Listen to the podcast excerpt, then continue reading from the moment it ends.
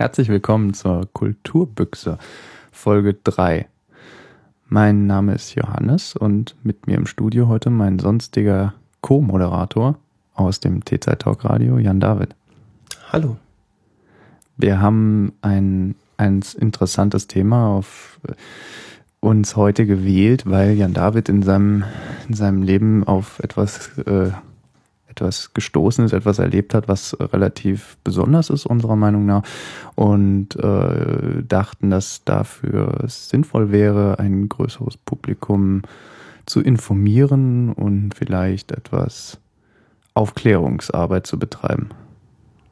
Ja, das lässt sich deutlich so sagen. Ja. Wir reden. Es geht um ähm, eine Stammzellenspende, die der Jan David vor wenigen Wochen getätigt hat. Und ähm, es sieht so aus, dass ich wahrscheinlich ein paar Fragen stellen werde und Jan David erzählt dann einfach. Genau. Normalerweise mache ich hier mit und diesmal bin ich der Gast. Schön. Ja.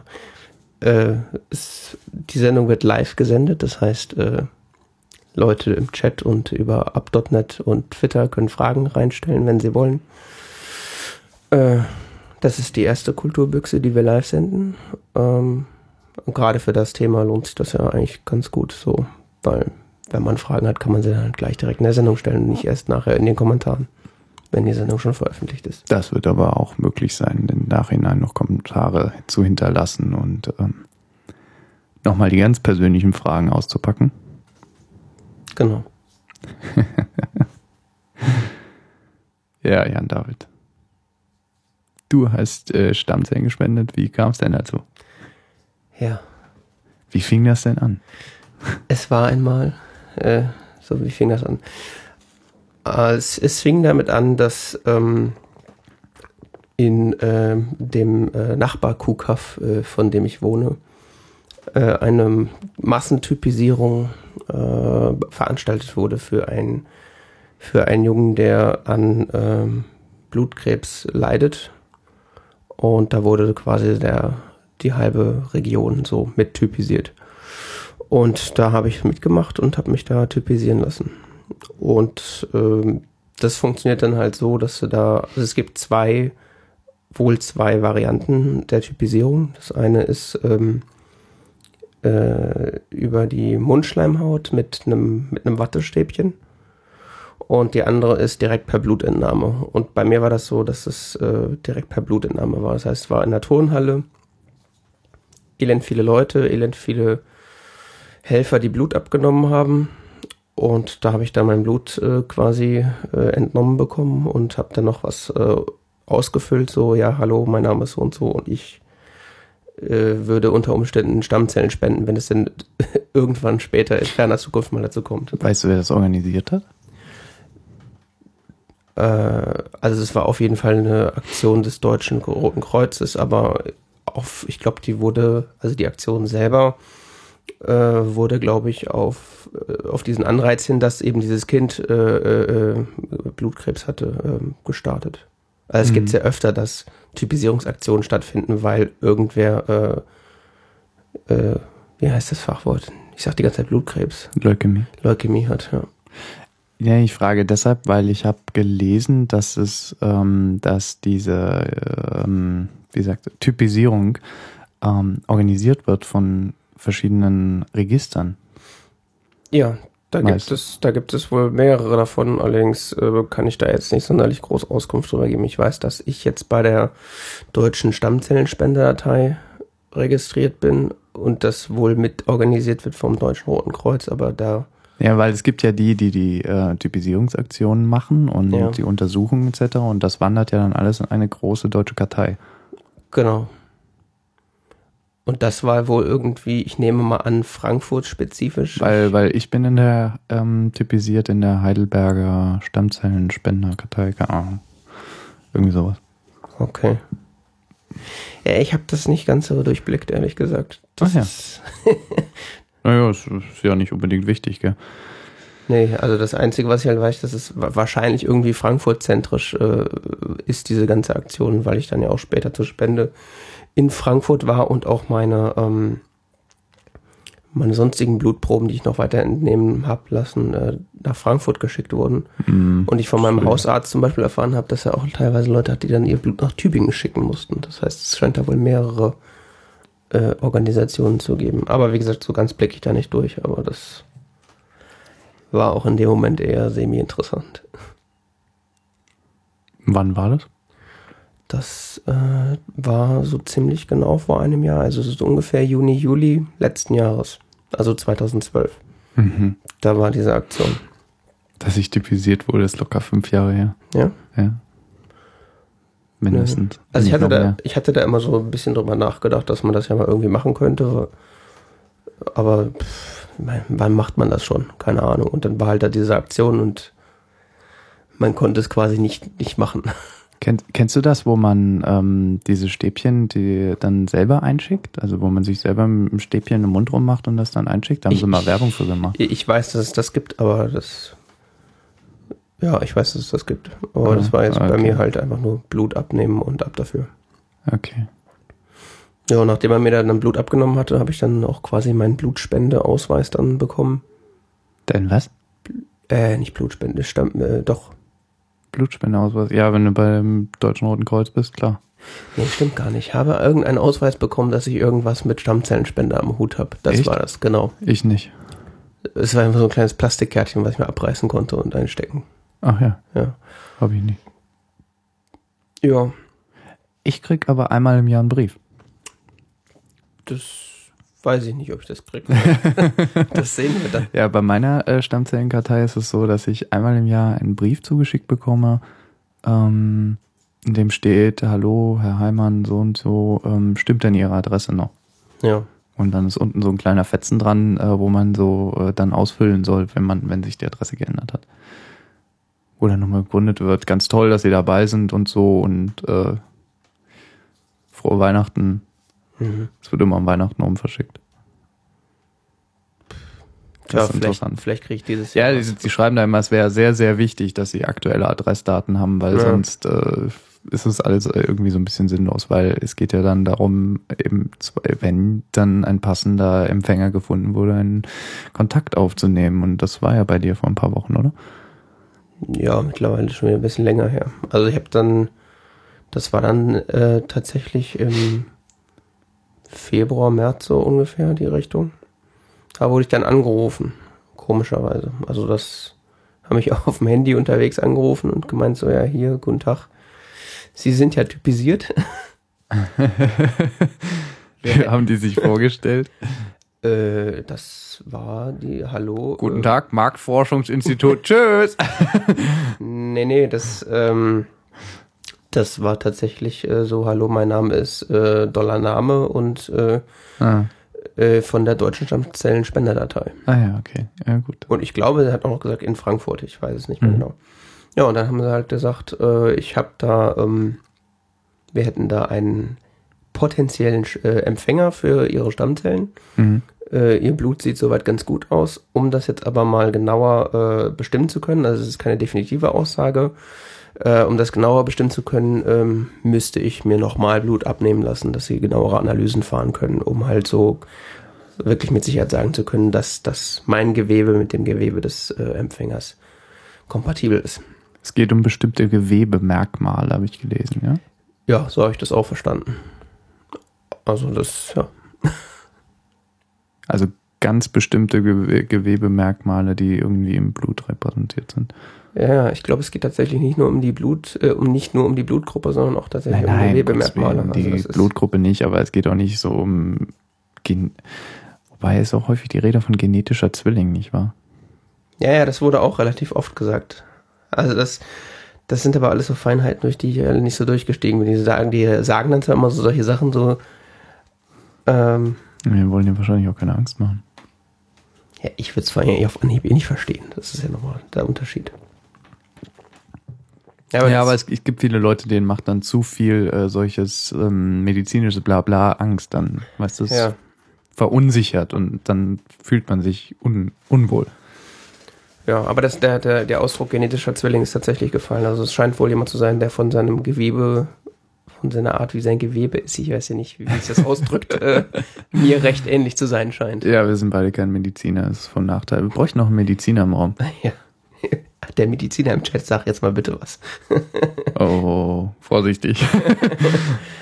Ähm, ja, da haben sie mich dann halt ange angerufen. Und dann äh, erste Frage so, ja, wären sie prinzipiell weiterhin bereit, äh, Stammzellen zu spenden? Das fand ich irgendwie ein bisschen merkwürdig, weil ich habe mich ja da typisiert mit dem Wissen, dass ich vermutlich irgendwann Naja, gut, das Stammzellen kann ja eine werde. ganze Weile her sein, oder? Ja, ja, klar.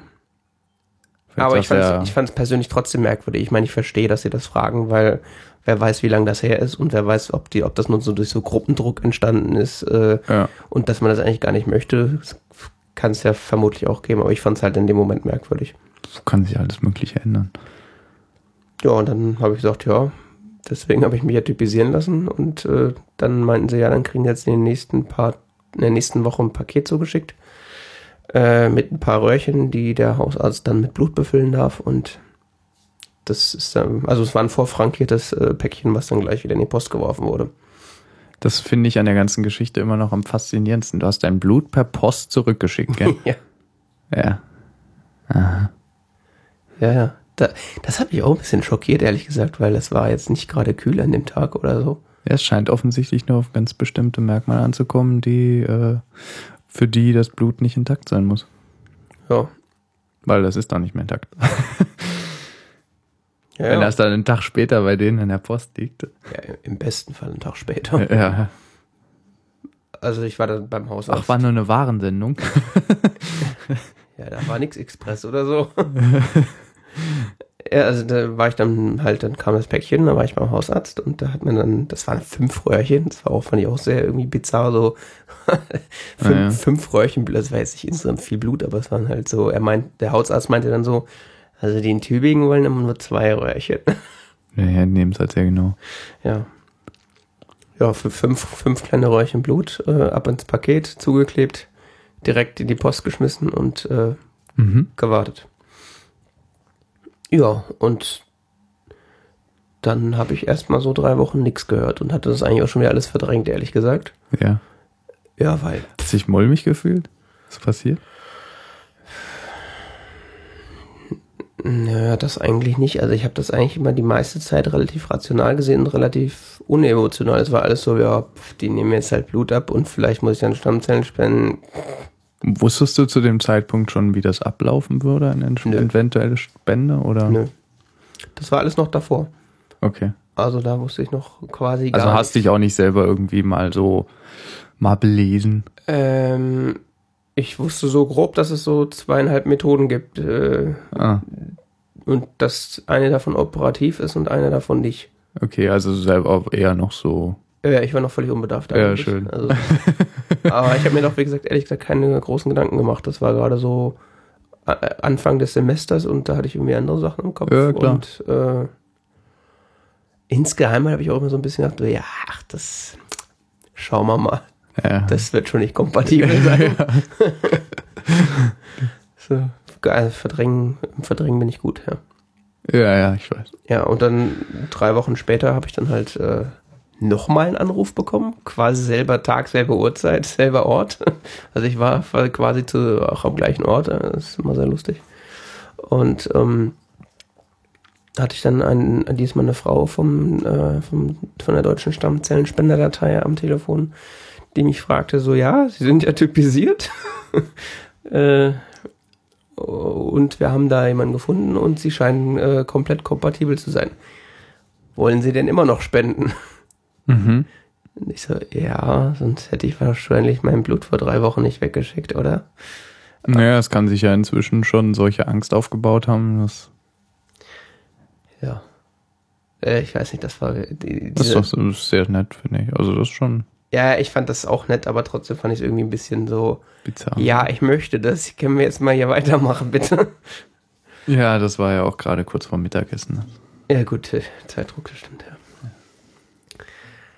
Ja, und äh, als ich dann Ja gesagt habe, ähm, wurden dann mir quasi gleich äh, drei Termine vorgeschlagen äh, für die Voruntersuchung und dann direkt die Entnahme. Also es funktioniert dann so, dass du einen Termin für eine Voruntersuchung hast, wo dann quasi äh, final festgestellt wird, ob du in der Lage bist, körperlich äh, diese Stammzellenspende zu, äh, zu machen, beziehungsweise ob du dann auch das alles so kannst. Ja. Also da geht es nicht mehr darum, äh, ob du kompatibel bist, sondern nur noch darum, ob du selbst körperlich dazu in der Lage bist, die Spende zu verkraften. Genau. Also, ob der Spender dazu äh, gesundheitlich fähig ist. Genau, meine Kompatibilität war zu dem Zeit schon, Zeitpunkt schon geklärt. Es ging nur noch, geht dann nur noch darum, ob ich dazu körperlich in der Lage bin. Okay. Damit jegliche Gefahr ausgeschlossen wird. Für mich, genau. Okay. Ja. Ja. Und dementsprechend auch für den, für den Spender, weil das, äh, äh, beziehungsweise wenn, wenn dann, äh, ich, ich weiß halt nicht, inwiefern mein Blut auf Krankheiten oder so äh, schon getestet wurde. Das kann ja sein, dass es auch erst zu dem Zeitpunkt passiert. Aber zumindest die, die Kompatibilitätsfrage ist zu dem Zeit schon, Zeitpunkt schon geklärt gewesen. Mhm. Ja. Und das war dann, war dann als Zeitpunkt für die Voruntersuchung war der 3. Juni äh, war angestrebt und dann dementsprechend die Entnahme am 17. beziehungsweise 18. Das ist, dass es zwei Termine für die Entnahme gibt, hat den, hat den äh, Grund, dass äh, je, nach, Der, äh, je nachdem, wie, wie gut die Entnahme läuft, du unter Umständen zwei Termine brauchst. Ja. Ja. Äh, nur mal zur zeitlichen Orientierung, falls man das jetzt später hört. Heute ist der 2. Juli. Genau. Ist quasi also es ist quasi einen Monat her. ein Monat von der Voruntersuchung, ja. Ja. Ja, in dem, in dem Telefonat hat man mir dann auch dann das erste Mal erklärt, wie denn in dem, da dann die Entnahme wirklich exakt stattfinden wird. Beziehungsweise hat, mir, hat mich dann quasi nochmal von vorne ein bisschen aufgeklärt, was es überhaupt für Entnahmetechniken gibt und was man bei mir vorhat. Und welche Entnahmetechniken gibt es? Also es gibt äh, einmal die, äh, das ist ein sehr eleganter Begriff, nennt sich die Knochenstanze. Zumindest nenne ich das so. Du nennst es so. Nennen die das auch so? Ich bin mir nicht mehr ganz sicher. Also es gibt die Methode, dass Der du... Pfleger, ha? Ja, ja. Also es gibt die Methode, dass du ähm, unter Narkose ähm, tatsächlich ein Stück aus deinem, aus, deiner, aus deinem Hüftknochen gestanzt bekommst, Ja.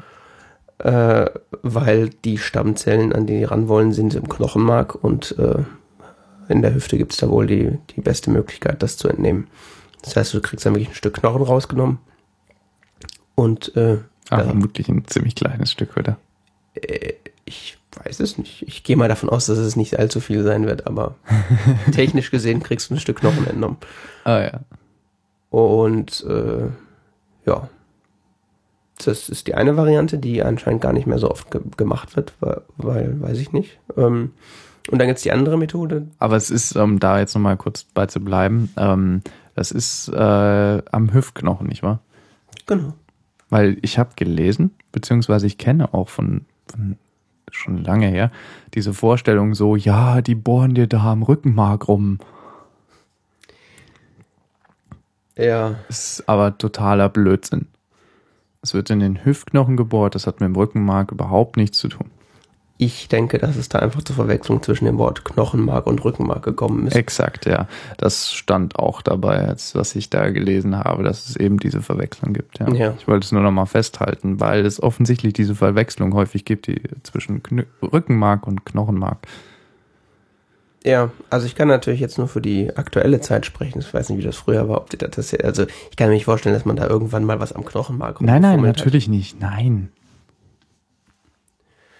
Wäre auch ein bisschen gefährlich, glaube ich. Ja, ja, eben. das Rückenmark ist ja vor allen Dingen ähm, Nervenbahn. Ja, genau. Das hat ja nichts unbedingt damit zu tun. Nee, nee, das ist tatsächlich nur Knochenmark und das ist auch nur in der Hüfte. Ja. Und die andere Methode ist, äh, funktioniert quasi durch, äh, durch eigentlich eine Blutfiltrierung.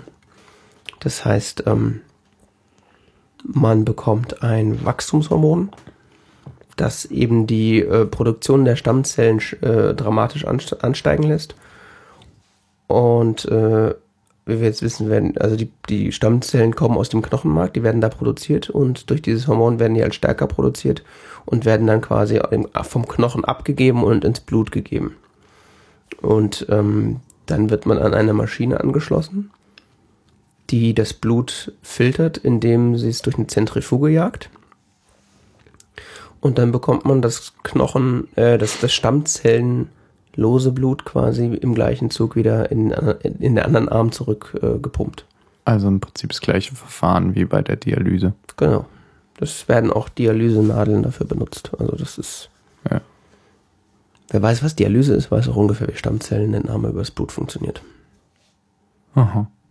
Ja, das haben sie mir da so erklärt und gesagt, dass äh, eben letztere Methode über die, äh, über die Blutfiltrierung, dass man das bei mir so machen wollen würde. Ob ich den immer noch wollte. äh, ja, und dann. Musstest du zu irgendeinem Zeitpunkt schon unterschreiben, dass du das dann machen würdest? Nö. Bis dato hatte ich nichts unterschrieben, war alles nur mündliche Zusage. Okay. Aber sie haben auch zu dem Zeitpunkt schon immer wieder gesagt, dass ich äh, auch jederzeit das lassen könnte. Also egal wie oft ich ja sage, ich kann immer wieder aussteigen. Du kannst auch bis zu allerletzt noch aussteigen, ja. oder? Ja, ja. ja, ja. Gut. Ja, und dann hatte ich mich, äh, haben sie mich da quasi, oder wir hatten uns dann auf diesen Termin für die Untersuchung auf am 3. Juni dann da geeinigt und 17. 18. für die Entnahme diese zwei Termine, äh, gerade bei der, bei der Blutentnahme, deswegen, weil es sein kann, dass man bis zum Dat Datum der Entnahme nicht genug Stammzellen produziert hat, dass es äh, reicht und dann nimmt man quasi das Hormon noch einen Tag weiter und kriegt dann nochmal das ganze, diese ganze Prozedur der, der Blutfiltrierung, um dann quasi noch, noch mal mehr Stammzellen ernten zu können, quasi. Mhm. Ja. Wenn das auch nicht reicht? Wenn das auch nicht reicht, habe ich dann später erfahren, äh, wird tatsächlich dann diese äh, Knochenstanze angewendet. Knochenstanze? ja, das ist halt. Ich glaube, das klingt echt übler, als es ist. Es wird ja. Also, Vermutlich, ja. Soweit ich weiß, geschieht der Prozess auch unter Vollnarkose. Ja, ja. ja also die, die Knochenstanze. Ja, also Entnahme durch das Knochenmark an der Hüfte, wenn du so willst. Ja. Äh, das ähm, das musst du aber nochmal extra absegnen, dass du das willst. Also das ist nicht automatisch mit drin. ist nicht all inclusive. ja, ja, das heißt du, äh, also das war dann bei der, bei der Voruntersuchung, musste ich dann äh, elend viel Papierkram lesen und unterschreiben. Da stand dann unter anderem, konnte ich mir dann aussuchen, falls zwei Entnahmen durch Blutfiltration nicht, nichts bringen, weil es tatsächlich Leute gibt, die das Hormon nehmen, aber trotzdem nicht mehr Stammzellen produzieren. Mhm. Ähm, dass, ob ich dann bereit wäre, quasi diese äh, Stammzellenentnahme über das Knochenmark an der Hüfte zu machen. Da kannst du auch sagen, nö, will ich nicht. Wenn das nicht geht, Pech gehabt. Mhm. Also du bist da eigentlich äh, bis zuletzt frei, was du tun willst und was nicht. Okay. Warst also bei der Voruntersuchung. Genau. Und zwei Wochen bis zur Entnahme. Und dann solltest du irgendwann die Hormone nehmen? Genau. Ähm, soll ich nicht noch ein bisschen über die Voruntersuchung reden? Ach so, natürlich, klar. Ja. Verzeihung. Weil die, das ist nämlich auch noch ganz interessant, weil du kriegst da, wie gesagt, äh, dass diese ganzen möglichen Nebenwirkungen der, der, ähm, zum einen der Hormone äh, erklärt und äh, was, was wird denn da überhaupt untersucht? Genau, also es wird ähm, zum einen wird dann dein Lymphsystem abgetastet, so. Mhm. Wobei ich mir Was? nicht ganz sicher bin. Wobei das mit dem Lymphsystem, ich gehe mal davon aus, dass es irgendwie so grobe Vorsorge sein soll, ob du irgendwie Tumorerkrankung oder sowas hast, weil falls du irgendwie geschwollene Lymphe hast, äh, werden sich da wahrscheinlich nicht ranlassen, weil die, die Gefahr, dass es eine Tumorerkrankung ist, zu groß ist. Beziehungsweise, dass, dass du generell angegriffen bist, äh, mein ja, geschwollene Lymphknoten ist ja meistens nicht irgendwie. Entzündungssymptom, ne? Eben. Und äh, Blut mit Entzündung drin ist halt mittelgut. Wird sicher seine Gründe haben, dass das gemacht wird, ja. Ja. Ähm, dann äh, gab es einen Bauchschall. Das heißt, ähm, eigentlich hauptsächlich zur Untersuchung der Milz, weil nämlich bei der Entnahme des Blutes, also damit die, dein Blut in der, in der Zentrifuge nicht anfängt zu gerinnen, bekommst du dann einen, kriegst du Zitronensäure zugesetzt in, der, in, in dieses Blut, was da reinkommt. Damit die Gerinnung gestoppt wird. Und äh, die Zitronensäure kommt auch dann am Ende wieder zurück mit in dein Blut rein. Es ist zwar nicht, es ist nicht, glaube ich, nicht so viel, aber das kommt halt mit rein. Und äh, deine Milz ist unter anderem dazu veran da, dafür verantwortlich, dass das wieder abgebaut wird. Und ähm, du darfst halt keine Vorschäden an der Milz haben, beziehungsweise keine vergrößerte Milz, weil es sonst äh, unter Umständen zu einem Milzriss kommen kann, weil die Milz dann unter Umständen überfordert ist mit diesem Abbau, Abbau dieser Zitronensäure. Okay. Der Milzriss ist relativ gefährlich, nicht wahr? Ich habe jetzt nicht genau nachgefragt, aber es klingt schon nicht so gut. Also, Soweit ich weiß, führt er relativ schnell zum Tode. Naja. Ja, in dem, in dem Zug haben sie auch noch quasi so alle Organe, die sie auf dem Weg noch finden konnten, mit durchgecheckt. und bist gesund? Äh, ja, also Leber ist da und die Nieren scheinen auch okay. Aha. Aber es ist, so wie ich das verstanden habe, ging es hauptsächlich nur um die Milz. Ja. Ah ja. Da wurde ich dann tatsächlich auch einmal quer äh, zwei Stationen mit der, mit der, mit der S-Bahn fahren. Nee, mit der Straßenbahn. Also ich war im Deutschen Blutspendezentrum Frankfurt, war die Untersuchung. Aha. Und da hat dann auch später die Entnahme stattgefunden. Und äh, für den Bauchschall musste ich dann äh, in die Praxis eines äh, Arztes, der zwei, zwei äh, Stationen weiter war. Ach ja. Das war sehr lustig. Da haben sie mir einen Zettel in die Hand gerückt mit so einer kleinen Wegbeschreibung. Ja, da müssen Sie jetzt hinfahren, da kriegen Sie einen Bauchschall. Steig, gehst dann aus dem Haus raus, vor, da steht direkt die Straße, die, die S-Bahn, steigst da ein, steigst wieder aus, lässt dich einmal durch, durchschallen, steigst wieder ein, fährst wieder zurück. ja. Wird eigentlich auch ein EKG gemacht? Ja, das kam auch noch. Belastungs-EKG oder? Nö, ganz normal. Einfach nur Okay. Böppel, Böppel an den Körper geklebt und Ich habe mal gehört, dass das gemacht wird auch. Ja, ja. In dem Rahmen. Das wird da wird gemacht, ja. Also Lymphabtasten, Bauchschall, EKG, nochmal Blutentnahme. ja, Wie viel Röhrchen diesmal? ich glaube, es waren wieder fünf. Solange es nicht mehr werden. Ja, ich, ich habe nicht mehr mitgezählt, ehrlich gesagt. der, der Herr, der, der hat da eins nach dem anderen rausgezogen. Das ging so schnell, ja. Ja, er hat mich auch die ganze Zeit in Gespräche verwickelt, dass ich nicht aufpassen konnte. Aha. Wahrscheinlich mit Absicht. Ja. Und eine Urinprobe musste ich abgeben. Naja, gut. Ja, das war auch mehr so im Vorbeigehen. Ja. Ja, und das, das war's eigentlich. Also ich muss dann, wie, Wie gesagt, lange hat es gedauert? das waren so vier Stunden oder so. Aha. Also in Anbetracht der Tatsache, dass ich eigentlich quasi nicht gewartet habe, ging das eigentlich recht flink. Also die längste Wartezeit hatte ich tatsächlich in, in dem ähm, in der Arztpraxis äh, für den Bauchschall und das waren irgendwie eine Viertelstunde oder so. Weil, ähm, wenn man so darüber liest, dann heißt es meistens, ähm, ja, die Voruntersuchung dauert so eins bis zwei Tage. Ja? Also mir hatte man gesagt, die würde einen halben Tag dauern. Das heißt, ich bin von sechs Stunden oder so ausgegangen. Und zwar Ah. dann effektiv vier oder so. Okay. Also ich war morgens um, um neun war ich da. Das ist ja noch human. Ja, ja, und dann war das dann zwischen, oder was, halb neun? Ich glaube, es war halb neun. Halb neun sollte, sollte ich da sein und Mhm. um halb eins Mhm. war es fertig. Okay. Ja, ähm, genau, was mir dann da halt noch, äh, da, da wurde mir halt dann noch äh, während des Arztgesprächs, beziehungsweise am Ende dann noch die Geschichte mit den Hormonen erklärt. Also, ähm, das Hormon, Moment, heißt äh, GCSF, steht für äh, Granulozytenkolonie-stimulierender Faktor. Mhm. Und ähm, das wird gespritzt. Das heißt, ich habe dann zehn, zehn Spritzen, glaube ich, gekriegt. Die haben die dir da schon mitgegeben? Ja, ja, die haben die mir da mitgegeben und äh, in, so einer, in so einer winzigen Kühltasche, Aha.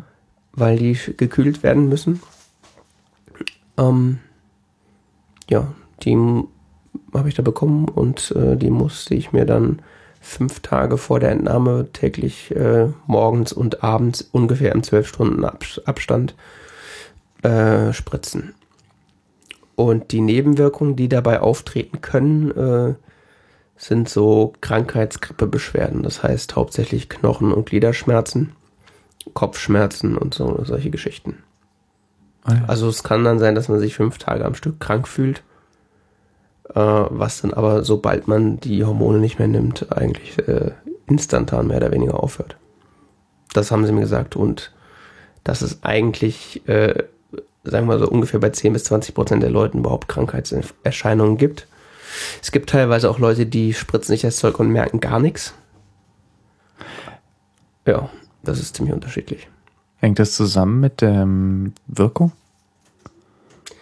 Das weiß ich ehrlich gesagt nicht. Ähm, ich denke mal nicht.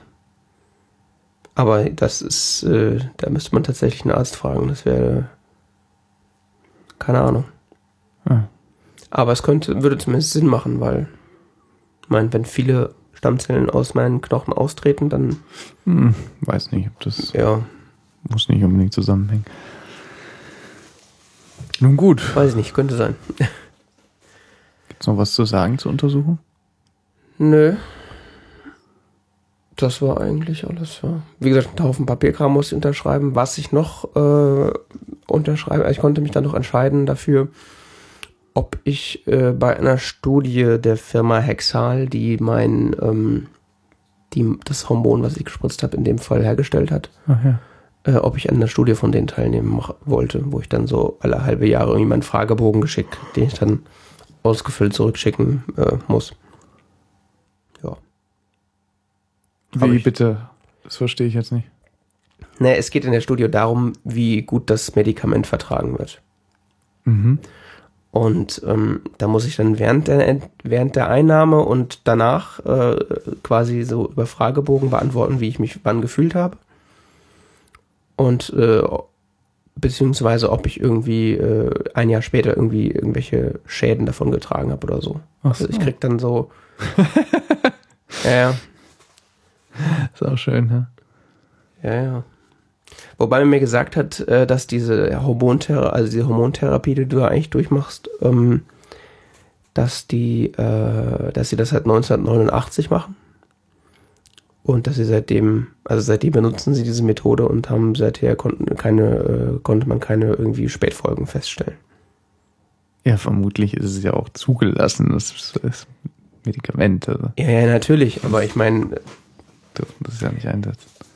ich meine, das Dauertests hast du ja deswegen trotzdem nicht, nur weil es zugelassen ist. Ja, Zumindest nicht bis zu bis zum Ende. Ich meine, wenn ich jetzt in, wenn jetzt in 50 Jahren äh, Warzen wachsen, das hängt sich ja dann zusammen, ja. zumindest kann man es nicht ausschließen. Was weiß ich. Ich habe halt, die, sie haben gesagt, es, man konnte bisher keine Nebenwirkungen nachweisen und ich habe halt gesagt, ja, alles für die Wissenschaft. Ich mache da mal mit. Wenn ich dann alle halbe Jahre mal so einen Zettel ausfüllen darf, mein Gott.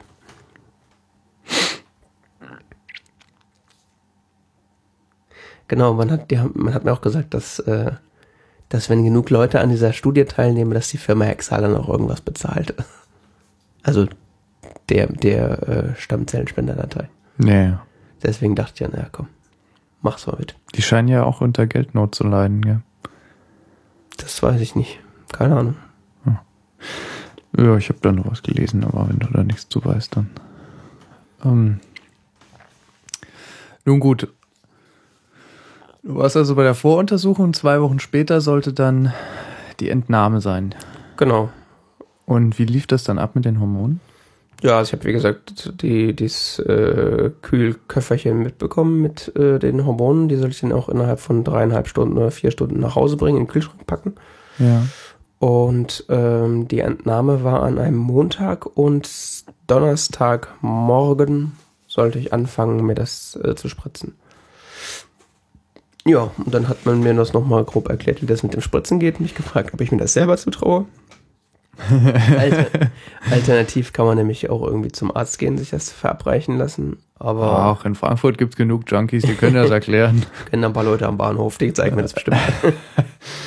nee, tatsächlich, äh, warum auch immer habe ich mir das zugetraut. Keine Ahnung. Ich habe da bisher keine Erfahrung gemacht. Wie ist das denn zu spritzen? Das ist ja vor allen Dingen die Frage. Ja, also es sind so Spritzen mit so, ich sag mal so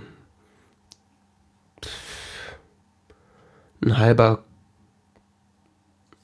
ja, wie lang ist es ungefähr? Zweieinhalb bis drei Zentimeter langer, Sp ähm, also halt so eine relativ kurze Nadel und äh, die spritzt du dir halt ähm, in das Fett, Bauchfettgewebe, beziehungsweise kannst du dir auch in das ähm, Fettgewebe an den Oberschenkeln spritzen. Ach ja. Kann man auch. Das stand zumindest auf dem hilfreichen Zettel, den man mitgegeben hat. Also man sagte mir, ich soll es in den Bauch spritzen, da stand auch drauf, ich hätte es auch theoretisch irgendwie in die Beine spritzen können. Ja, und es funktioniert dann so, Beine wäre mir, mir persönlich, jetzt Ja. Beine wäre mir irgendwie lieber. Also Bauch Ja? hätte ich eher so das Gefühl, so, so Samurai-mäßig, weißt du, so. wenigstens. Und jetzt reinstechen und nach rüber. nee, ich, also ich habe ehrlich gesagt auf Beine weniger Lust gehabt, das Ja. weiß ich nicht. Ja, es kommt doch immer drauf an, welche persönliche Beziehung man so, so jeweiligen Körperteil hat. Mochte ich noch nie. Ja. Also sie hat halt gesagt, ja, nehmen Sie sich so eine Speckrolle, drücken die ein bisschen zusammen, stecken die Spritze rein, drücken ab Ah ja. und äh, drückst du halt durch, bis ganz, ganz durch, bis nicht mehr weitergeht, dann ziehst du sie raus. Und dann haben die so, hat sie so einen Rückschnellmechanismus. Das heißt, wenn du dann loslässt, ähm, fliegt der Kolben quasi wieder raus und die Nadel wird eingezogen, dass du Ja, dich ja. damit verletzen ja, ich kenne solche Spritzen, ja. Die werden Das ist ganz auch, toll. Ähm, bei so, wenn du dir ähm, Heparin spritzt, also so ein Blutverdünnungsmittel gegen Thrombose, äh, das sind die gleichen Spritzen. Ja, die hat man im Zivildienst. Das, das sind ganz tolle Dinger. Weil sonst hast du immer das Problem mit den, mit den Nadeln, dann, wie entsaugt man die? Richtig. Ja. Ich hatte schon äh, vor Ewigkeiten vorher, als ich mir vor, äh, vor Ewigkeiten operiert wurde, musste ich mir schon, oder wurde mir schon mal Heparin gespritzt, weil ich da lange liegen musste. Und äh, was mich da halt gestört hat, war, dass das Spritzen an sich so gebrannt hat. Also weiß nicht, ob das einfach nur Pech war oder ob das immer so bei Heparin ist. Das hat zumindest bei mir ziemlich gebrannt, bei, so wenn das so in die, ins Fett reingespritzt wird. Ähm, das war jetzt da überhaupt nicht. Also ich habe das halt einfach so nach Anleitung gemacht, habe mich hingesetzt, Bauch raus, Spritze rein. Augen zukneifen, ne? ja, ich war da ehrlich gesagt ziemlich entspannt bei. Ich frage mich, ich habe keine Ahnung warum. Nö. Ich habe Ah. das Ding so reingekloppt, so richtig Das so. merkt man wahrscheinlich gar nicht, ja. so, ja, sieht ja schon spitz aus. Zack, drin. Denk ich so, ja, wie, jetzt war es jetzt schon? Und dann, Ja, ja, ist wahrscheinlich halb so wild, gell? und dann hat, dachte ich so, ja, vielleicht brennt jetzt. So ein bisschen angefangen zu drücken und so, pff, war überhaupt nichts. Also war einfach so, irgendwann habe ich so quasi so wie so im Akkord reingedrückt. Ja. Also, Aber wenn man das gar nicht über sich bringt, dann kann man auch zum Arzt gehen, oder? Ja, ja, ja. Also kannst dann Leute dir, also kannst dann Leute dir suchen, die das können. Also letztendlich kann das jeder Depp machen. Ich meine, kannst du bestimmt auch zum Arzt gehen. Aber das ist echt kein Hexen. Ja, das haben sie doch gesagt. ja, ja, ja. Ja. Aber ich habe jetzt auch, äh, die Mutter meiner Freundin ist jetzt zum Beispiel auch Krankenschwester. Da hätte ich jetzt auch jetzt nicht das Problem gehabt. Beziehungsweise meine Mutter äh, musste sich auch lange Heparin spritzen. Also ich, irgendein Depp gibt's immer, der das kann. Ja, aber das war, wie gesagt, das geringste Problem. Ich hatte ehrlich gesagt sogar ein bisschen Bock drauf. oh, mal so eine Spritze reinrammen. Mach's auch nicht alle Tage. Ja, gut. Öfter mal was Neues, ha? bisschen Gamification. Gamification. Ist der ein App for that? Ja, ich meine, ich habe mich dann Oh ja, sogar. David, herzlichen Glückwunsch. Hast heute schon zweimal gespritzt. Du hast dein Tagesziel erreicht. Ja, vor allen Dingen äh, versuchst du es ja immer weiter zu perfektionieren. Also, also in der Beschreibung stand halt, man soll, ähm, man soll sich die Nadel angucken und gucken, ob, äh, ob Luft in der Nadel ist. Mhm. Weil es ist nicht gut, wenn du die Luft spritzt. Ja. Und dann sollte, das haben die mir gar nicht gesagt, das stand aber auf dem Zettel drauf und deswegen habe ich das, habe mich da so penibel dran gehalten. Hab dann immer so, so leicht angespritzt, so dass oben so ein Tropfen rauskam, so dass es garantiert Oh. keine Luft in der Nadel war und dann, dann gespritzt. So und wie beim Arzt. Ja, und dann halt der richtige Winkel treffen und dann gucken, blutet's, blutet's nicht und so. Da gibt's viel Spielraum. Kann man sich äh, dran abarbeiten. Hast du blaue Flecken bekommen? Überhaupt nicht. Keinen einzigen. Ja. Was ich sehr faszinierend finde, weil. Also die erste Spritze war so, habe ich rausgezogen und dann kam tatsächlich so ein kleiner Tropfen Blut, weil ich anscheinend irgendeine. Blutfontäne. Nein, aber hatte ich anscheinend irgendein kleines Gefäß getroffen. ja. Hast dann mit dem Desinfektionsding da einmal drüber gewischt, dann war es weg. Aber Haben sie dir eigentlich was mitgegeben? ja, ja, ja, ja. Also haben, haben mir quasi genauso viele wie ich Spritzen hatte, ähm, so Desinfektionstücher mitgegeben, so einzeln verpackt. Äh, weil die Stelle sollst du ja vorher desinfizieren. Damit. so, so kleine Pads, gell? Genau, Sind das genau. so, so zweimal zwei Zentimeter? Ja, ja. Jeder, der da schon mal beim Arzt irgendwie hat Blut abgenommen bekommen oder irgendwie geimpft wurde, kennt das genau die Teile. Ah. Oder die Schwester so mal so unwirsch über den Arm wedelt, um dir dann die Spritze zu verabreichen. Unwirsch trifft es ja. Ja, ja, also es Schwesternphänomen. fühlt sich mir so an, als ob man das zum ersten Mal macht. Ja, ja, irgendwie muss ich jetzt rüber reiben. Ja. ja, desinfizieren, rein, drücken, raus, fertig. Schön. Das hast du fünf Tage lang gemacht. Donnerstag, Freitag, Samstag, Sonntag. Ja, viereinhalb. Also die letzte Spritze habe ich mir dann Montag morgens um sechs gesetzt. Ich hatte da quasi schon einen vorgerechneten Zeitplan von denen gekriegt, wann ich spritzen soll. Das heißt, mal nicht so viel Denkarbeit. Aufstehen morgens, Spritze rein. Stundenplan. Ja, quasi. Ja, ich meine, die müssen das ja idiotensicher gestalten. Ja, ja, klar. Ich habe mir natürlich immer sehr viel Gedanken darüber gemacht, so, ja, wie, scha wie schaffe ich das jetzt, die zwölf Stunden einzuhalten und so. Stundenplan, zack. Wobei das auch alles gar nicht so schlimm war, weil ich hatte da äh, aufgrund von Arbeit und Uni äh, nicht immer die Möglichkeit, genau das Zwölf-Stunden-Fenster einzuhalten. Und hatte dann nochmal bei denen angerufen und gefragt, wie ist das denn hier? Ich habe da jetzt, äh, ich muss da länger arbeiten und äh, das, ich kann die nicht mitnehmen, die Spritzen, weil ich habe keine Möglichkeit, die unterwegs zu kühlen. Na, meine, ja, kann wenn sie nach Hause kommen, spritzen sich das halt. So schlimm ist das nicht. Hauptsache, sie nehmen die Spritze. Mhm. Also, ob das jetzt 14 Stunden oder 8 Stunden Abstand sind, das ist tatsächlich scheißegal. Ja. Das fand ich dann, als ich das wusste, fand ich das alles auch ganz angenehm. Weil ich hasse nichts mehr als so, okay, es ist jetzt 8.01 Uhr, du hast deine Spritze vergessen. Hallo. ja Alles sinnlos. ja. Ähm, Donnerstag habe ich angefangen und äh, Donnerstagabends kamen dann auch die ersten Nebenwirkungen. Schon. Ja, ja, wir saßen da zusammen im Seminar und irgendwann merkte ich so, Ah, stimmt, ja. Ich irgendwann, erinnere merkte mich. ich, irgendwann merkte ich so, so, irgendwie ist unbequem hier. Ja, so ein Unbehagen hat sich dann breit gemacht. Ja, ich saß dann so und ich so, wieso muss ich denn schon wieder pinkeln? So, es war aber, ich musste aber gar nicht pinkeln, es war einfach nur so, so ein Schmerz in der Hüfte. Hm.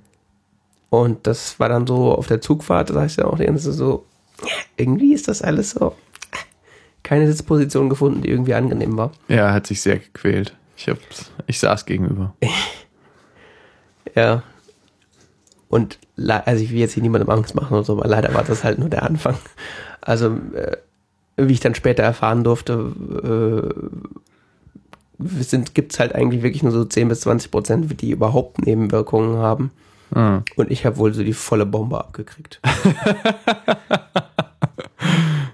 also ich bin dann auch freitags noch zur Arbeit gegangen. Äh, man hat mir Gott sei Dank eine Packung Paracetamol gegeben gegen die Schmerzen. Weil du hast wirklich konsequent Knochenschmerzen. Also es fing, wie gesagt, in der Hüfte an. Als ich dann Freitagmorgens aufgewacht war, hatte ich diese Schmerzen in der Hüfte und in den Beinen. Und dachte so, ja, die ging es auch schon mal besser. Hab dann das Paracetamol genommen, dann dann war es quasi weg. Und dann bin ich zur Arbeit gegangen, zur Uni und war dann irgendwann zu Hause und irgendwann ließ die, ließ die äh, so im Nachmittag ließ dann das Paracetamol nach, habe ich dann vorsichtshalber einfach mal weiter eingeworfen, weil so, ich stehe nicht so auf Schmerzen, ich bin da relativ äh, verpinst.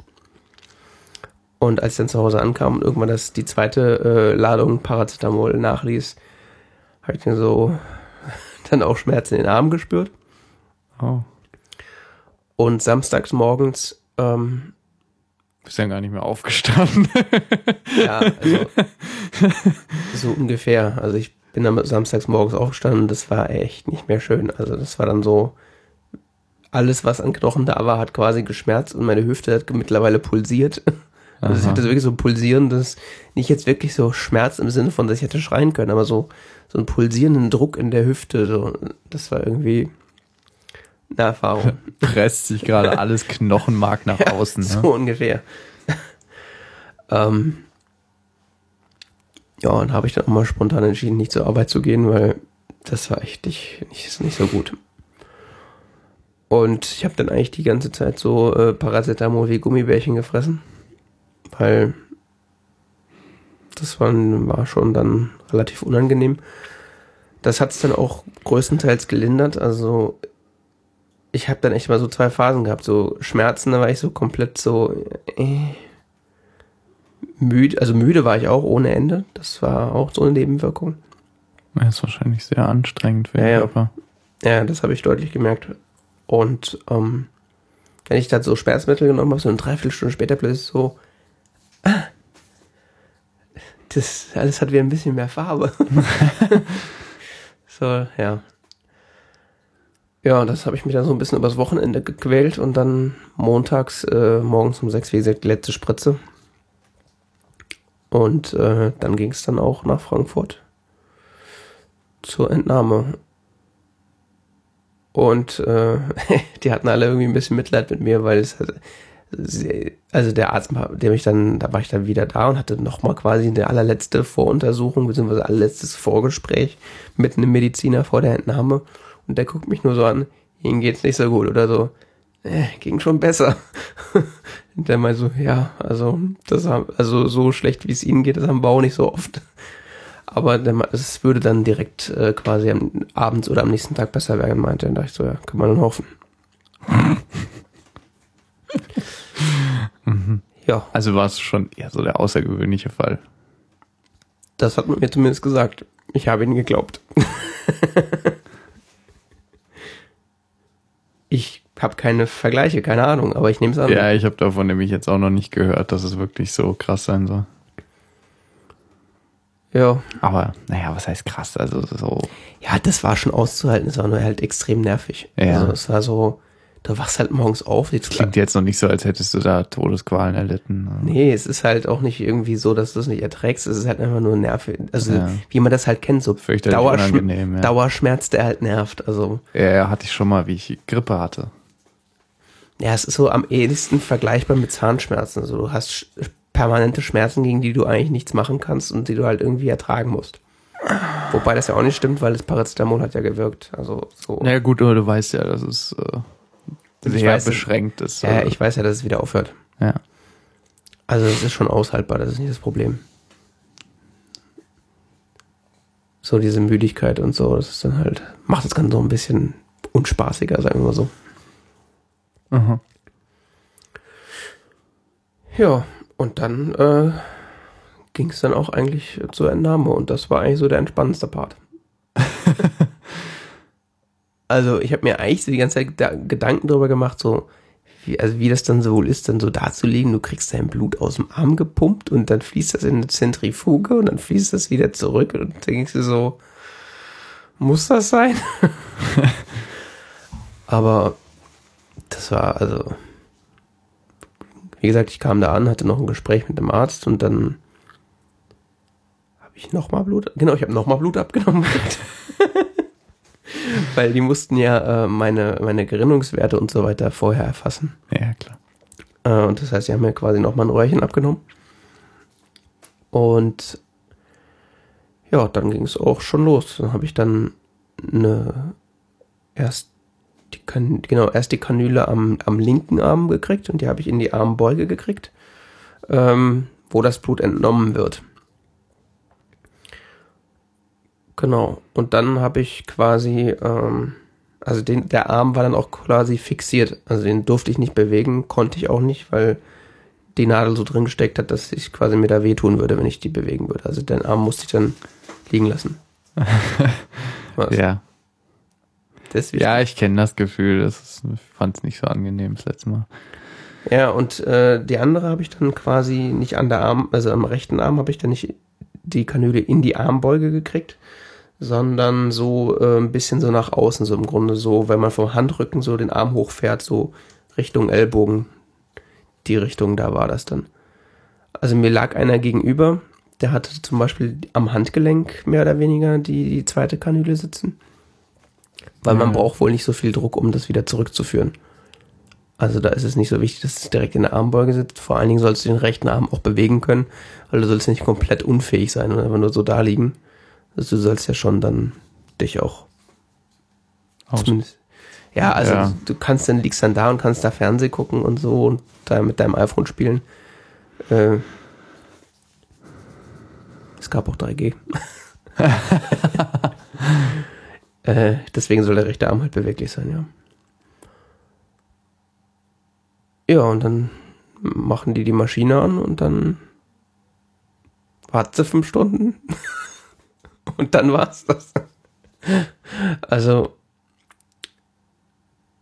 was ich, wovor ich ja noch irgendwie Angst hatte, dass man irgendwie das, dieses Gefühl, dir wird Blut rausgezogen oder so, weil das fließt ja schon mit einer gewissen Geschwindigkeit daraus, äh, dass du irgendwas merkst oder so, aber das war überhaupt nicht der Fall. Also die Maschine rüttelt schon die ganze, also die läuft so links, ne- war links neben mir so eine Maschine, wo da auch mehrere Sachen sich gedreht haben von außen sichtbar. Aha.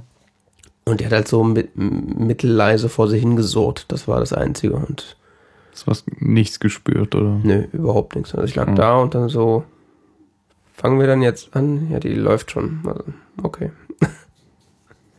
ja. Und das fand ich dann ganz lustig, dass dann da hing dann so Beutel, wo dann so dein Blutplasma von Bluttralala getrennt war. So Blutplasma, ich glaube, das zellfreie Blut ist das Blutplasma, glaube ich. Das ist so ein, ist dann das gelbe Zeug, was quasi übrig bleibt. Ja. Das war dann, hing dann da so getrennt äh, über dieser Maschine. Das fand ich dann sehr lustig. Ja. Und das wird dann halt in einem Zug wieder in den rechten Arm zurückgepumpt. Ja, und das äh, einzige, das einzige, was halt nervig ist, ist, wenn du halt aufs Klo musst, musst du halt äh, dir eine Flasche geben lassen. Aber sonst musst du halt einfach nur fünf Stunden rumkriegen. Ah. Was mir jetzt nicht so schwer gefallen war, weil ich war echt müde. Das heißt, ich habe entweder Podcast gehört oder geschlafen. Also ich habe tatsächlich geschafft, da einzuschlafen. Na, auch nicht. Und ähm, ja. Ähm, ja, zwischendurch, also das, das Schlimme, was das eigentlich Schlimme daran ist eigentlich, dass ständig Leute kommen und fragen, wie es dir geht. ja, wie geht's Ihnen? Können wir Ihnen noch was helfen? Wollen Sie was essen? Nein, lass mich in Ruhe, ich will hier schlafen. Ja, War jemand dabei? Ja, meine, also meine Freundin war, war mit dabei und es steht quasi immer ein Pfleger oder Arzt an deinem Bett und quatscht dich voll. also selbst wenn du da Ruhe oder wenn du äh, braucht man keine Angst haben, dass man da allein gelassen wird. Echt nicht. Bist du da in einem Raum mit mehreren Leuten, oder? Ach so, ja, also da gibt's ähm, da gibt's auf dieser Station, in der, auf der das stattfindet, das ist im Grunde so ein, ein gro großer zweigeteilter Raum. In dem einen ist Wartezimmer und das andere ist so Entnahmezimmer. Das ist wirklich so wie so eine kleine Turnhalle. Und äh, da gibt's dann so mehrere Betten, die in Reihen da stehen, wo dann quasi fast schon wie eine Legebatterie dann da die Ent, äh, Ent, äh, Stammzellenentnahme stattfindet. Und dieser Raum ist quasi nochmal geteilt in äh, quasi Stammzellenentnahme und Blutspende. Da sind dann so blaue große Sessel, mehr oder weniger, wo dann die Leute sitzen, die ja Blut spenden. Und der andere Teil sind, wie gesagt, dann die, diese Reihen mit Betten, wo dann Stammzellen gespendet wird. Mhm. Ja, und das, ja. Waren noch mehr Leute da, die da Stammzellen gespendet haben? Als ich gekommen bin, war, glaube ich, keiner da, aber das sind dann noch so drei, vier, fünf Leute bestimmt gekommen. Ach ja. Also mir, diese, diese zwei Bettenreihen stehen sich immer gegenüber. Und dann sind die quasi nochmal abgetrennt von den nächsten zwei Bettenreihen. Also es sind quasi dann wie so, kleine abgetrennte Zimmer, wenn du so willst. Obwohl es keine Zimmer sind, weil die sind ja offen. Ah, ja. Und ähm, ja, da lag mir dann noch einer gegenüber, der auch gespendet hat. Ja.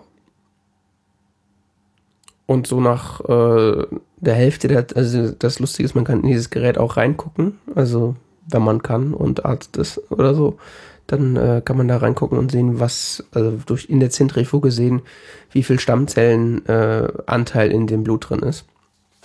Ja. Und dann ähm, kam irgendwann eine Ärztin, hat da so reinguckt und meinte so, ja, ja, ich glaube, sie müssen morgen nicht nochmal kommen. und na, nach der Auswertung haben sie mir dann gesagt, dass ich wohl äh, an dem Tag die meisten Stammzellen überhaupt gespendet habe. Also die Schmerzen, die ich vorher dann so erleiden musste, haben sich wohl gelohnt. Deswegen meinte ich auch vorhin auf die, deine Frage, ob irgendwie der, der Grad der Nebenwirkung was mit der Anzahl Ja, darauf, darauf spielte ich an, weil Ja. du mir das ja schon erzählt hattest. Ähm, ja. Ja, kann sein, dass das was miteinander zu tun hat, aber das würde ich jetzt nicht verbriefen. Nein, natürlich nicht. Hätte ja sein können, dass da irgendjemand was zu gesagt hat. Ja, und dann so irgendwann sagt, fängt dann die Maschine, glaube ich, an zu piepen oder so, oder macht irgendein Geräusch und sagt, Voll. ja, ja, nee, nicht voll, sondern ja, das war's jetzt, äh, Time's up, Kommt nichts mehr. die Zeit ist um. Ja, ja. Weil ich glaube, du darfst auch nicht länger als fünf Stunden daran hängen oder so. Aber ich bin mir nicht sicher. Auf jeden Fall macht die irgendwann Tralala und dann ist fertig, dann kriegst du die, St- die äh, Kanülen wieder abgenommen und so weiter. Und äh, dann wird dir empfohlen, was zu essen und zu trinken und dann wartest du im Grunde auf dein Abschlussgespräch. Kriegst du dann aber auch da. Ja, ja, da ist sowieso immer Buffet quasi. Viel? Ja, das ist wirklich so. Viel? Ja, da gibt es einen großen Kühlschrank, wo Schnittchen drin liegen. Und, Mhm. äh, und Beefy und Tralala und noch ein anderer Kühlschrank mit diversen Kaltgetränken und eine Kaffeemaschine. Ja, reden Sie weiter. Also, Wo soll ich unterschreiben? also schlecht geht's da einem nicht. Ja. Und dann äh, saß ich dann da und hab gewartet und kam dann irgendwann. Ich weiß nicht mehr, mit wie vielen Leuten ich geredet habe. Einmal war dann noch jemand von der, der für die deutsche Stammzellenspende-Datei war und mir nochmal gedankt hat äh, für meine Spende und bla bla. Und mir noch, es war das Allerlächerlichste, dass er mir eine Urkunde gegeben hat, dass ich jetzt Stammzellenspender bin. Weiß ich nicht. Vielleicht ist das manchen Menschen wichtig. Mag sein. Die Ehrenurkunde beim Stammzellenspenden bekommen. Tja. Ersten Platz erreicht. Ähm. Ach so, ja, und dann wird einem natürlich noch, dann, dann wird einem gesagt, wenn man das möchte, äh, für wen man denn jetzt Blut äh, Stammzellen gespendet hat, beziehungsweise ob es Mann, Frau äh, ist, welches Alter ungefähr und äh, aus, aus welchem Land. Weil, wie ich erfahren habe, ist es tatsächlich weltweit. Das heißt, äh, es hätte auch sein können, dass ich für irgendjemanden in Neuseeland oder Südafrika spende. Ah ja. Was mir nicht bewusst war, weil ich dachte, deutsche Stammzellenspendedatei, deutsches Blut für Deutsche oder so. also nicht, dass es jetzt irgendwie einen Unterschied gemacht hat, aber war- ich irgendwie überrascht, vor allen Dingen, weil es nämlich so ist, dass äh, die Stammzellen innerhalb von 72 Stunden beim Empfänger sein müssen, weil die sonst nämlich nicht mehr gut sind. Also Ja. egal, wie du sie kühlst. Ja. Äh, und das mit Neuseeland war kein Scherz. Also die spenden spenden wirklich bis nach Neuseeland und äh, das in 72 Stunden, das ist ja immer eine Herausforderung.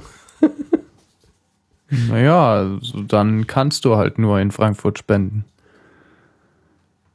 Ja, ja. Weil nur von Frankfurt aus kriegst du es hin, dass der Flieger in, in der Zeit in Neuseeland ist. Ja, das fand ich auf jeden Fall. Also um krass. so wenig Zeit wie möglich zu verlieren, die dann natürlich noch äh, zu tätigen ist für Transport und so. Weil Deutschland ist ja relativ klein. Wenn es jetzt Australien ist oder so, ist es ja ziemlich groß. Also dann noch innerhalb des Landes transportieren muss, da geht es ja dann um jede Stunde, die man sparen kann. Ja. Krass. Und war es Deutschland? Hast du es erfragt? Äh, ja, es war ein Mann.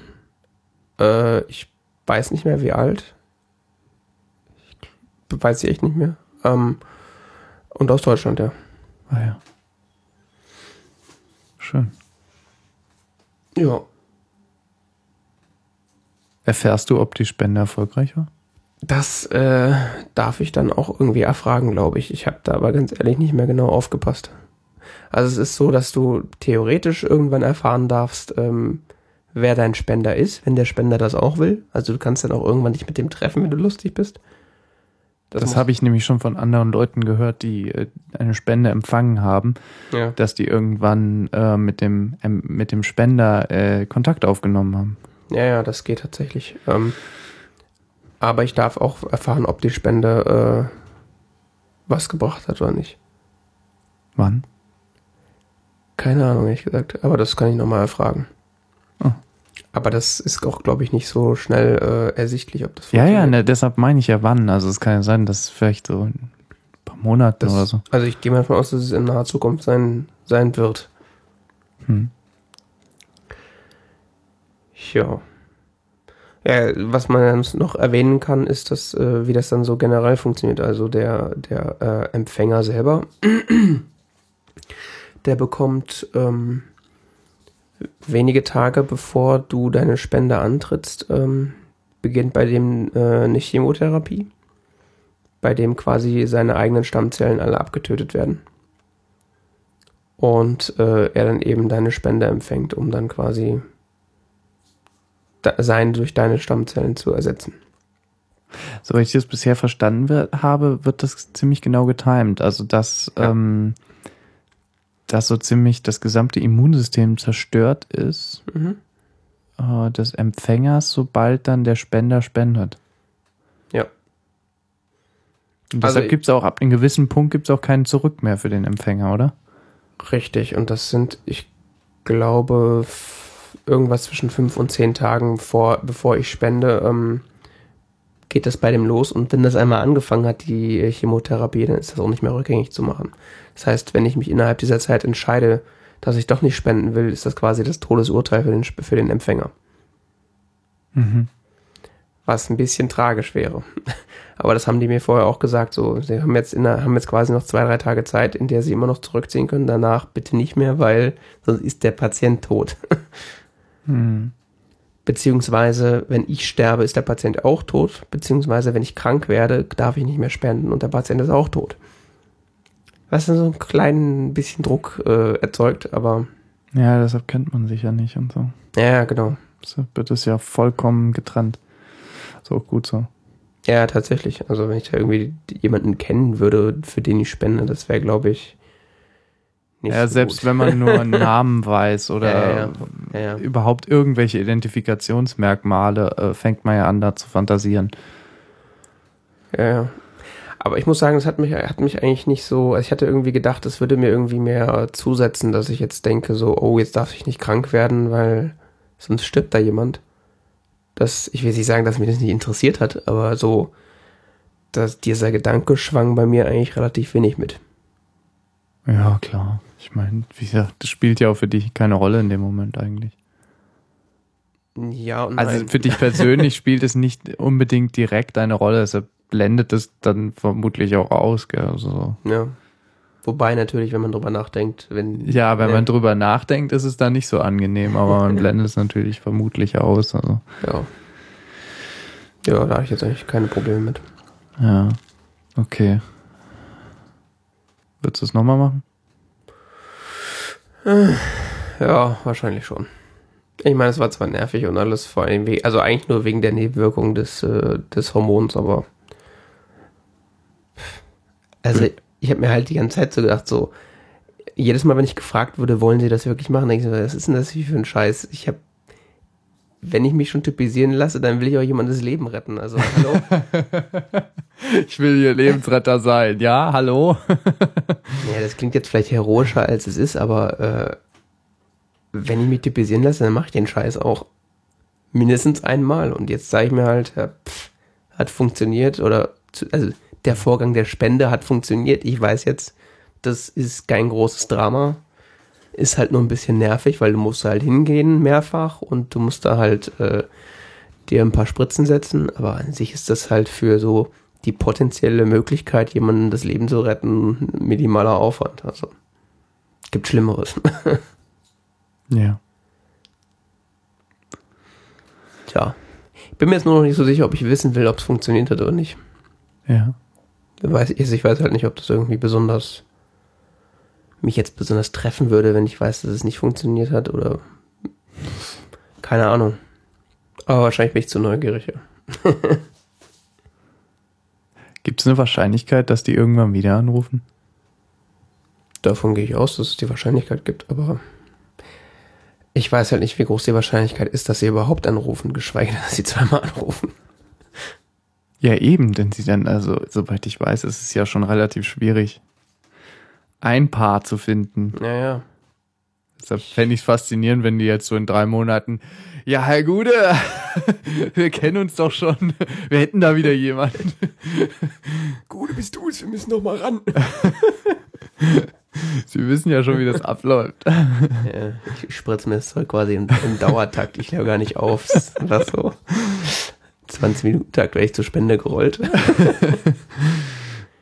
Ja, ja. Also ich denke mal, dass ich wahrscheinlich nicht nochmal spenden werden muss, weil die Wahrscheinlichkeit zu gering ist. Ja. Behaupte ich jetzt einfach mal. Ja. Aber mein Gott, wenn sie nochmal anrufen, pff, dann machen wir es halt nochmal. Was Mut, dort Mut. ja. Klasse. Wie schnell hast du das überstanden da mit den Nebenwirkungen? Ach so, ja genau. Ähm, also Montag war die Spende. Montagabend ging es mir immer noch ziemlich dreckig. Also das so die Hormone waren noch immer hart am Arbeiten, das hat man gemerkt. Ja. Äh, Dienstagmorgen, nachdem ich gefühlt 36 Stunden geschlafen habe. also Dienstagmittag, als ich dann aufgewacht bin, äh, war ich immer noch richtig müde, aber hatte keine Schmerzen mehr. Also die waren komplett weg. Wachst du auf und so, irgendwas ist anders als sonst. ah, mir tut nichts weh. Ja, interessant. Völlig neue Erfahrung. ja, also das war wirklich so die Spritze, die ich mir quasi morgens gesetzt habe, die hat noch den ganzen Tag durchgewirkt. Ja. Und dann war Ende. Also so, wenn, wenn man diesen zwölf Stunden, also ich gehe davon aus, wenn diese wenn man diese zwölf Stunden signifikant übersteigt, dann hört es relativ schnell auf. Also es war dann, wie gesagt, morgens um sechs und ich bin dann um eins oder so am nächsten Tag aufgewacht und da war es weg. Das war wie versprochen quasi. Schön. Ja, ich weiß nicht recht, ob es noch was zu sagen gibt. Ich glaube nicht. Also ich glaube, wir haben alles. Wir haben das Thema anhand eines Beispiels exerziert. Ja. Mir wurde etwas die Scheu genommen davor. Ja. Nee, ich hätte es auch gemacht, sofort. Ich bin bei sowas, ich wäre dann auch viel zu neugierig. Wenn die jetzt anrufen würden, ja, wir hätten da jemand, ich wäre viel zu neugierig, was da passiert. Das ist, dann würde ich es deshalb schon machen. Aber Ja, wobei Neugier wäre das bei mir wahrscheinlich nicht. Also ich weiß ja, wie es ungefähr, wie es abläuft. Also wusste ich ja vorher schon ungefähr, wie es abläuft. Ich, aber so, nee, nee, ich finde das viel zu spannend. ich finde das halt einfach viel zu banal, als dass man es nicht macht. Also ich meine, ich muss ja jetzt kein Organ abgeben oder so. Es ist vor allen Dingen relativ leicht, sich typisieren zu lassen auch. Ja, und auch die Entnahme ist ja eigentlich Pillepalle. Ich meine, von der, vor allem die Idee ist halt so krass. Ich meine, der wird denken, in, in, was man noch dazu sagen kann, was ich da erfahren habe, dass in dieser fünfstündigen Entnahme wird dein Blut quasi zwei, verlässt dein Blut quasi zweimal komplett deinen Körper. Mhm. Und allein die Vorstellung finde ich so geil. also so zweimal dein komplettes Blut raus durch irgendeine Maschine durch und wieder rein. Tja, Voll Sci-Fi. geil, ja? Äh, Mein komplettes Blut war draußen. Gut, dass es nicht alles auf einmal draußen war. ja. Gut. Soweit ich gelesen habe, ist mit der Typisierung auch relativ, äh, sind auch Kosten verbunden, die die ähm, Register selber tragen müssen. Also es gibt äh, die Untersuchungen und so weiter, die werden getragen von der Kranken, also was bei, was bei dir alles der Fall war, das äh, wird dann getragen von der Krankenkasse des Empfängers. Aber die Typisierung als solche muss, ähm, wird nicht von der Krankenkasse bezahlt. Ja. Und äh, deshalb bitten die auch immer regelmäßig um Spenden, diese äh, Spenderkarteien, die da die Typisierungsaktionen äh, vornehmen oder die beziehungsweise die Typisierungsuntersuchungen äh, ausführen. Ja. Also, also da soll man sich nicht wundern, wenn die um Spenden werben, weil die anders äh, die Untersuchungen gar nicht bezahlen können. Ja, ich habe mal gehört, dass äh, pro Typisierung das irgendwie 50 Euro kostet. Ja, das habe ich auch gelesen. Ja, was jetzt nicht so günstig ist. ja, wenn man da überlegt, dass es äh, darum Masse geht, aber zum, äh, wenn man eben auch gar kein Geld hat oder gar keine Bereitschaft, irgendwas zu spenden, dann kann man natürlich sich auch so typisieren lassen. Das ist weitaus wichtiger als, ähm, als das Geld zu spenden. Der Satz ist etwas abgeschmiert, aber als dass es dem Verein gut geht. Ja, es ist wichtig, dass möglichst viele Menschen sich typisieren lassen, damit eine möglichst hohe Wahrscheinlichkeit besteht, dass auch ein Paar gefunden wird. Ja, es gibt zwar leider nur wenige Krebsarten, bei denen das funktioniert, aber Leukämie ist jetzt auch nicht selten. Es gibt ja viele verschiedene Formen von Leukämie, die, soweit ich weiß, auch nicht alle damit behandelbar sind, aber man kann auf jeden Fall schon viel damit tun und man kann wirklich damit Leben retten. Wie gesagt, ich kenne jemanden, der davon äh, gerettet wurde quasi. Ja. Dafür heute nicht mehr äh, halt äh, die Erkrankung überstanden hat. Ja. Ja, ich glaube, damit haben wir alles abge, abgegrast. Also mehr jetzt fällt noch, mir dann auch nicht ein. Jetzt noch was sagen? War nette Schlussworte. Ja, also das alles, was sich jetzt unter Umständen irgendwie dramatisch angehört hat, äh, es ist we weitaus weniger dramatisch, als man sich es vorstellt. Also ähm, es ist halt nervig, das ist alles. Also man kann das schon mal machen, das ist wirklich kein großer Aufwand. Äh, aber gerade mir als Sozialphobiker ist es schon ziemlich schwer gefallen, aus dem Haus zu gehen dafür. Aha. Nee, also man kann da echt nicht, also gerade sich typisieren lassen, das ist nun wirklich nicht der Aufwand. Und wenn man dann keine Lust drauf hat, kann man es immer noch lassen. Aber ich behaupte mal, dass die meisten Leute dann doch genug äh, Moral in sich tragen, dass sie das dann trotzdem machen, auch wenn sie keine Lust haben. Hat ja bei mir auch funktioniert. Lust hatte ich da auch keine zu, aber ja. ich meine, wenn man dann schon mal die Chance hat, jemandem das Leben zu retten, dann versucht man es doch auch. Schön. Gut. Dann war das die Kulturbüchse Nummer 3 und wir verabschieden uns. Ja, wer noch Fragen hat, wie gesagt, die Kommentare. Genau. Tschüss. Tschüss.